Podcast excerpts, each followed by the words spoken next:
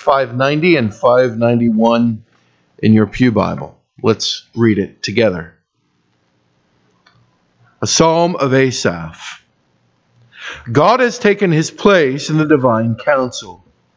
In the midst of the gods, he holds judgment. How long will you judge unjustly and show partiality to the wicked? Give justice to the weak and the fatherless. Maintain the right of the afflicted and the destitute. Rescue the weak and the needy. Deliver them from the hand of the wicked. They have neither knowledge nor understanding. They walk about in darkness. All the foundations of the earth are shaken. I said, You are gods, sons of the Most High, all of you. Nevertheless, like men, you shall die and fall like any prince. Arise, O God, judge the earth, for you shall inherit all the nations. Let's pray together this morning. Father, thank you for your word. Thank you now for the opportunity to give our attention to it. Uh, Lord, we would pray this morning uh, that you would grant us the ability to think biblically about uh, the subject that is in front of us. Father, we uh, we care deeply about politics. In fact, we might argue that for some we, we care a bit too much. Uh, Lord, we pray uh, that we would be able to prioritize our affections appropriately, and that, Lord, our thoughts and our intentions would be governed uh, not by the spirit of our age, but they would rather be governed by what your word has to say to us. We pray this now in Jesus' name. Amen. Well, this sermon will frustrate some, if not all of you. I say that because I know it frustrates me. When you discover that Psalm 82 has an application to politics, that it's really about the exercise of earthly power and dominion, then you suddenly have particular expectations. And so, from the very beginning this morning, let me try to manage those expectations. My task is to preach Psalm 82 in light of the entire canon of Scripture. My task this morning is not to preach a topical sermon on Christians and politics. Now, having said that, there's nothing wrong with topical sermons. And there is certainly a place and a time to preach probably a series of topical sermons about Christians and politics. However, as we make our way through the Psalms, my task, and quite honestly, my task, generally speaking, week after week, is to preach that particular text in light of its place in and understanding that there's are 65 other books in the Bible. So my task is not to preach uh, what the Bible says about politics, but my task is to preach Psalm 82 in light of the entire canon. See, I know that there is much more that could be said about Christians and politics. There may even be more that ought to be said this morning. I would suggest it might make for an interesting Sunday school or a one off gathering on a Sunday night uh, to have the folks in our congregation who have served, who are serving in public life, walk us through how they are approaching that particular task. But that's not my task this morning. My task this morning is Psalm 82. And so, in service of that task, I invite you to turn to page 5 in your bulletin. And there you'll find both an outline for our time together and something that we call the big idea. The big idea, in one sentence, hopefully, is what the sermon is about. So, our big idea this morning for Psalm 82 is this God has a deep and abiding concern with the exercise of political power. God has a deep and abiding concern with the exercise of political power. Now, let's remind ourselves of the situation in which this particular psalm was written. This is a post exilic psalm. In other words, God's people in both the southern kingdom and the northern kingdom have been taken into exile. They are no longer living in the promised land. They are no longer living within the geographical confines of what we know to be Israel.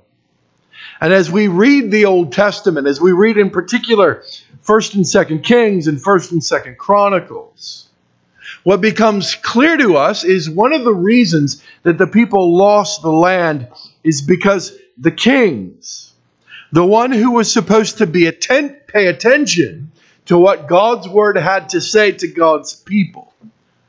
Instead, we read over and over again in 1st and 2nd Kings as the writer summarizes for us the reign of all of the kings of Israel. One of two things is either said about them. Not they were a fiscal conservative, strong on defense, right? Good on education. No.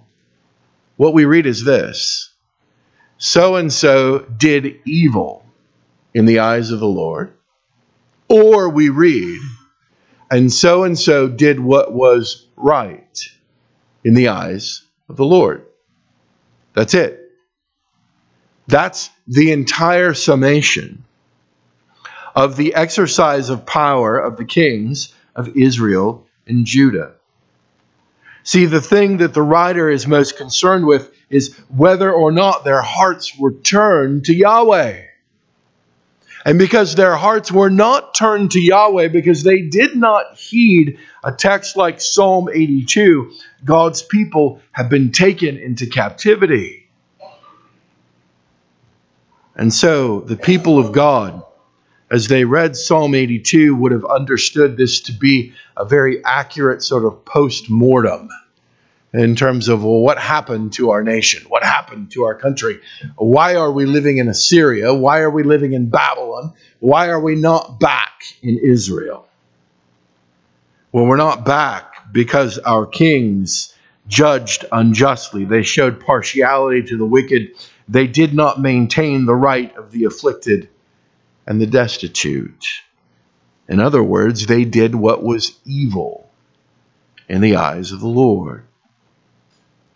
Now, Psalm 82 comes to us in three different thoughts, three different ideas. In verses 1 to 4, we see God's call for just governance.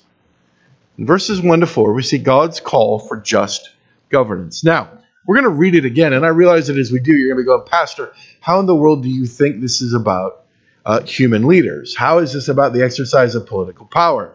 Let's read it, and then we'll talk about the options and see why I'm arguing I think it's about the exercise of political power. God has taken his place in the divine council. In the midst of the gods, he holds judgment. How long will you judge unjustly and show partiality to the wicked? Give justice to the weak and to the fatherless. Maintain the right of the afflicted and the destitute. Rescue the weak and the needy. Deliver them from the hand of the wicked. Now, there are three views that scholars generally hold about this particular text and understanding who exactly it is when, when the text speaks of a divine council and God's, what are we actually talking about? There are some who would argue that what's going on here is this is leftover polytheism. Since all of the nations around Israel held to polytheism, surely Israel would have to do something similar. And so they're arguing what's happened is uh, Asaph borrowed this psalm from a, a neighboring country, and the editor just forgot to scratch out the piece about gods and the, the piece about a divine council. Well, the problem with that particular view is that the Bible is consistent from beginning to end about one great central theme namely, there's only one God. The Bible never gives credence to the idea that there are multiple gods. In fact, in the very beginning, in beginning, God created the heavens and the earth, not multiple gods, but God created the heavens and the earth.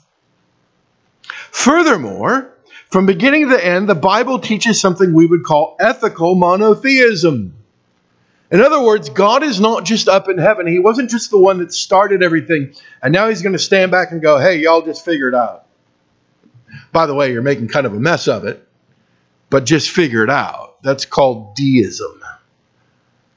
No, everywhere along the way, the Bible tells us that the one who created the heavens and the earth is also the one who judges the heavens and the earth. And he is intimately involved in all that happens under the realm of human existence. We see it right away, don't we?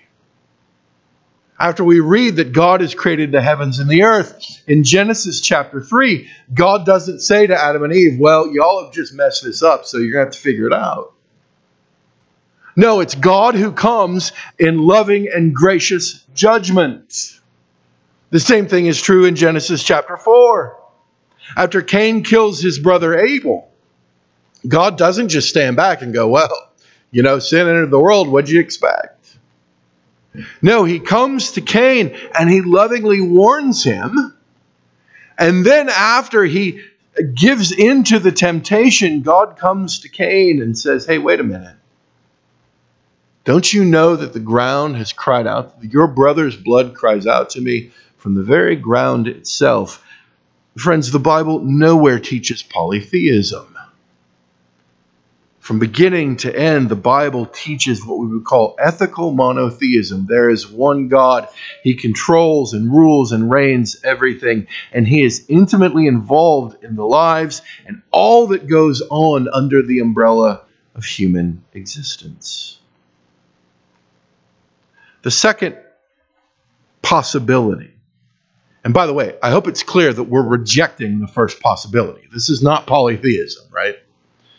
The second possibility is this that it's talking about demonic or angelic rulers who are actually behind those who are in positions of power.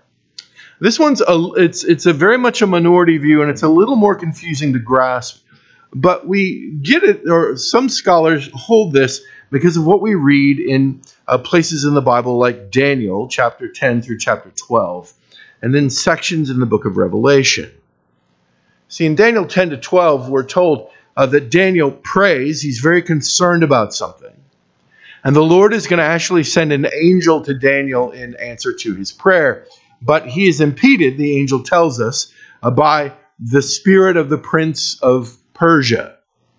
So Michael has to come and help him out.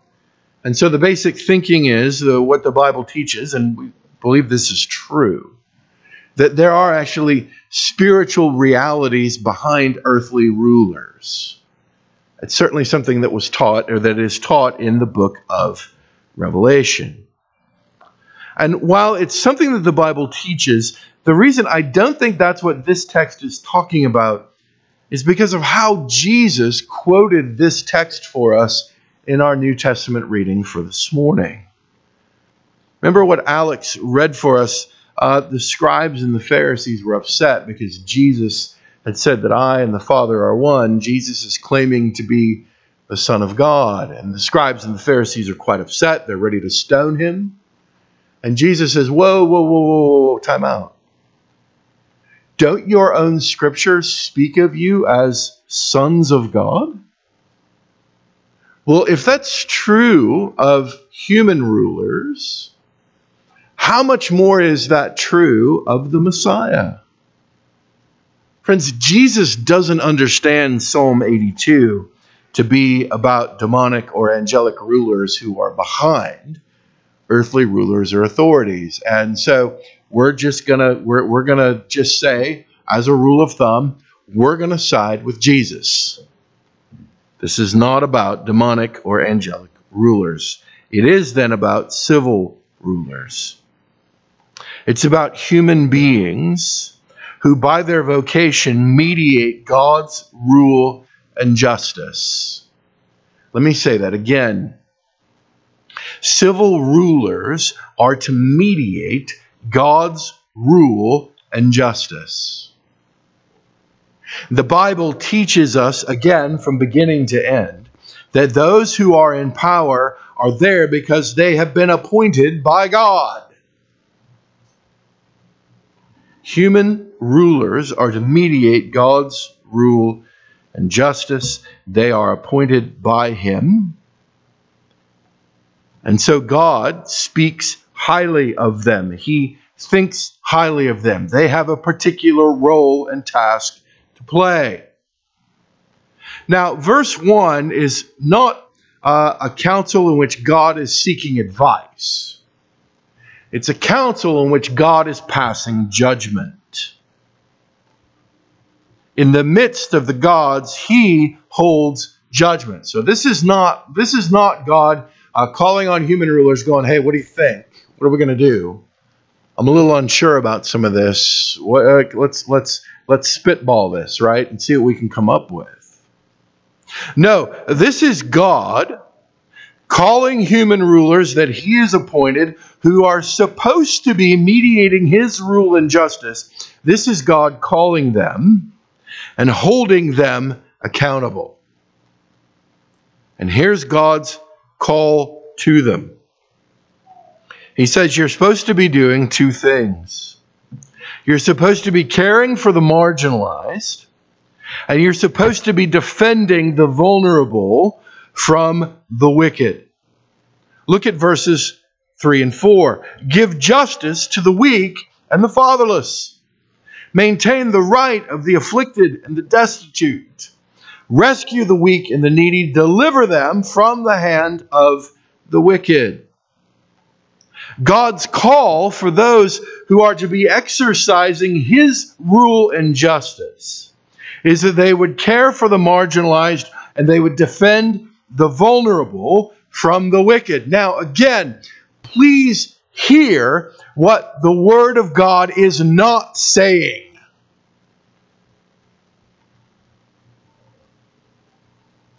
It's not talking about small governance. It's not talking about what we would think of uh, on, on either side of the political aisle that would be planks of their particular political platform. No, this is the Word of God saying, hey, listen, those whom I have appointed to mediate my rule and my justice, they better be caring for the marginalized and they better be defending the vulnerable from the wicked. Now, once we've said that and once we've realized that, uh, there's a couple things that we got to sort of tease out and, and figure out and do a better job of. Here they are. First, people of good conscience can disagree how this ought to be done.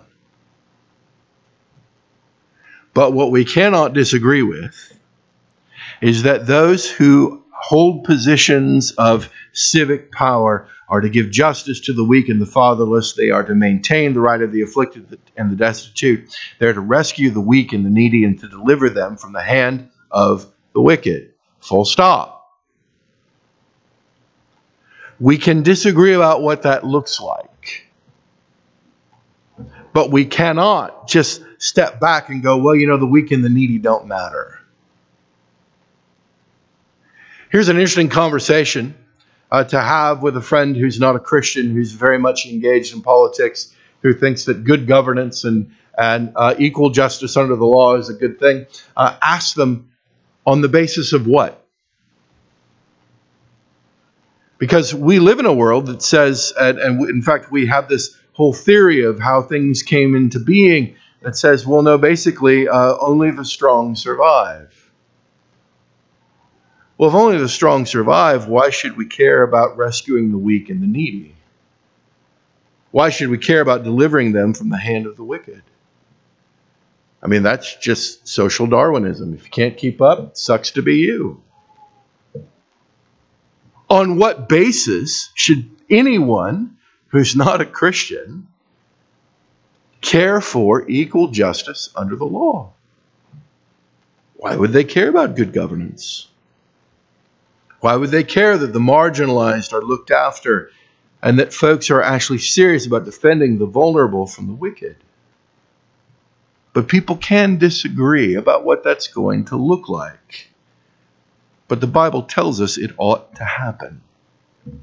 Here's the other thing that I think we need to be mindful of as we wrestle with God's call for just governance. It requires a kind of discourse, and I don't just mean uh, in places of political decision making, I mean amongst us. It requires a kind of discourse that's not really easily or well done at the moment. And I want to suggest to you that social media is not a good, helpful, or appropriate venue in which to try to have these conversations. Uh, I've unfriended a lot of people because I just don't want to hear your rant. I just don't. And at the end of the day, I'm not convinced, and you're just kind of being mean and snarky. And you know what? There's enough garbage going on in my life. I mean, for crying out loud, my daughter's getting married. I don't need any more stress. And so I don't need your rant. I don't need your rant about border stuff. I don't need your rant about stolen elections. I don't need I just I just don't need it. And furthermore, that's not the context in which to have the conversation. It's just not. There's no dialogue. There's no seeking to understand your brother or sister. And it's not an appropriate way to love your neighbor as yourself when you're beating them over the head with your post and with your memes. People of good conscience can disagree how these things ought to be done, and we need to go back to a kind of discourse that's not easily accessible at the moment, and it doesn't include social media. Secondly, we see God's complaint against unjust governance. God's complaint is found in verse 5. Those who are supposed to be mediating God's rule and justice have neither knowledge nor understanding. They walk about in darkness. All the foundations of the earth are shaken. In other words, uh, the writer here is using those words when he talks about knowledge or understanding. Uh, those are terms that carry with them moral force. They don't get right from wrong. And because they don't get right from wrong, and because they walk about then in darkness, which again is not just an absence of light, it's speaking there of there's a kind of moral and spiritual darkness because that's true, all the foundations of the earth have been shaken. In other words, the entire, the entire moral order has been upset to its very core. Now, the question that the psalmist doesn't answer for us that I wish he would is okay, if that's true, how in the world are God's people supposed to live? What are we supposed to do? when things that are clearly not right, when things that are clearly indicative of stumbling about in the darkness, we're being told, well, no, those things are right, and that's the law, and that's the rule of the land. How are we supposed to live? Let me just say this. Again, this is outside of the scope of what we can talk about this morning, but I would encourage you on your own, read 1st and 2nd Peter. You want to understand how God's people are called to live as a remnant in exile. First and second Peter will be really, really helpful to you. Now, this is not the first time we've heard this particular complaint in the Psalms. In fact, we heard it right away in Psalm 2. Listen to the words of Psalm 2. Why do the nations rage and the peoples plot in vain? The kings of the earth set themselves, and the rulers take counsel together against the Lord and against his anointed, saying, Let, let, let us burst their bonds apart and cast away their cords from us. He who sits in the heavens laughs. The Lord holds them in derision. Then he will speak to them in his wrath and terrify them in his fury, saying, As for me, I have set my king on Zion, my holy hill. I will tell the decree the Lord said to me, You are my son, today I have begotten you. Ask of me, and I will make the nations your heritage and the ends of the earth your possession. You shall break them with a rod of iron and dash them in pieces like a potter's vessel. Now, therefore, O kings, be wise. Be warned, O rulers of the earth. Serve the Lord with fear and rejoice with trembling. Kiss the Son, lest he be angry and you perish in the way, for his wrath is quickly kindled. but blessed are all who take refuge in him. This is not the first time in the Psalms we've understood that the nations rage and the kings are plotting against God. We don't like the fact, uh, we don't like in any instance in which we're told that our power is not absolute, but it's a derivative. And we don't like the idea, any of us, not just those who are elected officials, uh, we don't like the idea that I'm going to have to give an account for uh, whatever responsibility I've been given. We are a law unto ourselves. Thank you very much. God's complaint is that those who are to mediate his rule and justice are not doing so. And because of their foolishness, because they lack knowledge and understanding, because they're blundering about in the darkness, all the foundations of the earth have been shaken. Thirdly, we see God's warning. God's warning in verses 6 to 8 is this I said, You are gods, sons of the Most High, all of you. Nevertheless, like men, you shall die and fall like any prince. Arise, O God, judge the earth, for you shall inherit all the nations. It's interesting, isn't it, that in his words of warning, God nonetheless affirms the importance of what they are doing. That as those who are appointed by him, as those who are called to mediate his rule and justice, they have, as it were, an exalted place. They have a very particular and very special role to play. and yet, while he affirms all of that in verse 6, he reminds them in verse 7 that they are going to die and they will fall like any prince. Now, this would have been shocking words in the ancient Near East. For in the, con- in the cultural context in which uh, the psalmist is writing, all of the nations, in fact, the nations in which Israel would have been dwelling, they all would have thought of, the, of their king as being divine. So when you read, for example, in the book of Daniel, and you're going, uh, really, does Nebuchadnezzar really think he can put up a golden image and everybody's going to bow down and worship him? Like, what, what kind of ego trip is that guy on? Well, he's on the same ego trip as every other ruler in the ancient Near East. In fact, to be fair, is a pretty reasonable expectation culturally that a, divine, a king could set themselves up as being divine, as if they're someone who ought to be worshipped. Same way, King Darius. Why does Daniel end up in the lion's den? Because Daniel prays to God and not to King Darius. See, it's a common expectation in the ancient Near East that the king is somehow divine. And notice the tension that the psalmist holds. You're sons of the Most High, all of you. But you're going to die.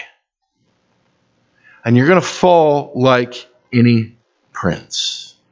And now in verse 8, the people speak.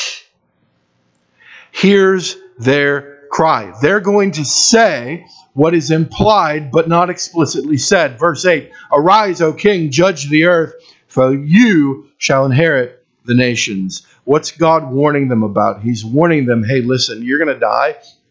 And when you do, you're going to stand in front of me, and I'm going to judge you. And I'm not going to judge you for how savvy you were. I'm not going to judge you on uh, how well you served your party or if you took one for the team or all the things that we would, or how many times you got reelected. I'm going to judge you on things like did you care for the marginalized? And did you defend the vulnerable from the wicked? I'm going to judge you. And I'm going to judge you because at the end of verse 8, I created all of it. It's mine. I'm going to get it back. Your power is derivative, your power is inherited. Now, friends, I hope this will inform the way in which we will be praying about our leaders and those who govern us. I hope that it means that we could start praying for them in light of the judgment that they're going to face. I found it's helpful to pray for those who are elected officials in terms of thinking about, hey, uh, Father, would you please just help them to realize that their power is inherited and it's a derivative, not merely from the people that they govern, but it's inherited and derivative from you. They're not the supreme force in the universe, but you are. And so, what would it look like if we prayed for our leaders in that light? If we prayed for them, knowing that there is a judgment that is to come, and knowing that we need them to govern, we need them to exercise God's rule and justice because their position is inherited and derivative from Him. In just a few moments, we're going to come to the Lord's table. The Apostle Paul tells us that every time we come to the table, we are proclaiming the Lord's death until he comes again. See, the judgment that is spoken of in Psalm 82 is not just some sort of pipe dream. It's not some sort of wish that the Old Testament writer has because, after all, they're living in exile and uh, all the other nations have beat up on them and kicked sand in their face, and now they're, they, they don't even have their own country anymore.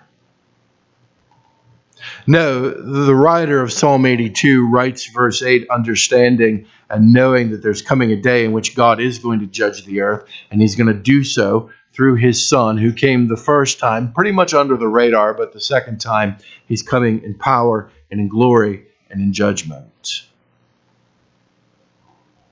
But we forget that. We forget that we know how the book ends. We forget that ultimately God wins. We forget that the promise that is made in verse 8 that the cry of God's people, God, would you judge the earth? We forget that it is really actually going to happen and that it's the second person of the Trinity. It's through Jesus Christ that the earth is going to be judged.